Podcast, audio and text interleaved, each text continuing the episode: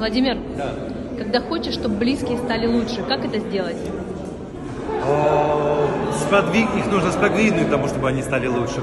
Собственным примером, это то есть действием. Второе, а, чтобы они стали лучше в каком смысле? Что это, в это вкладывается? А, Если, чтобы стали лучше характером, то чаще говорите им, что вы их любите, говорите им добрые слова, подавайте руку помощи, быть к ним более внимательными. Чтобы стали лучше духовно, начать таскать их за собой куда-нибудь, где они могут развиваться быть сопричастным к их жизни. Мне кажется, в этом секрет. Быть настоящим и сопричастным, а не делать вид, как сейчас очень модно. Быть настоящим. Быть, а не казаться. Вот. А только бы говорил, как мой папа, а то весь пар в гудок уйдет.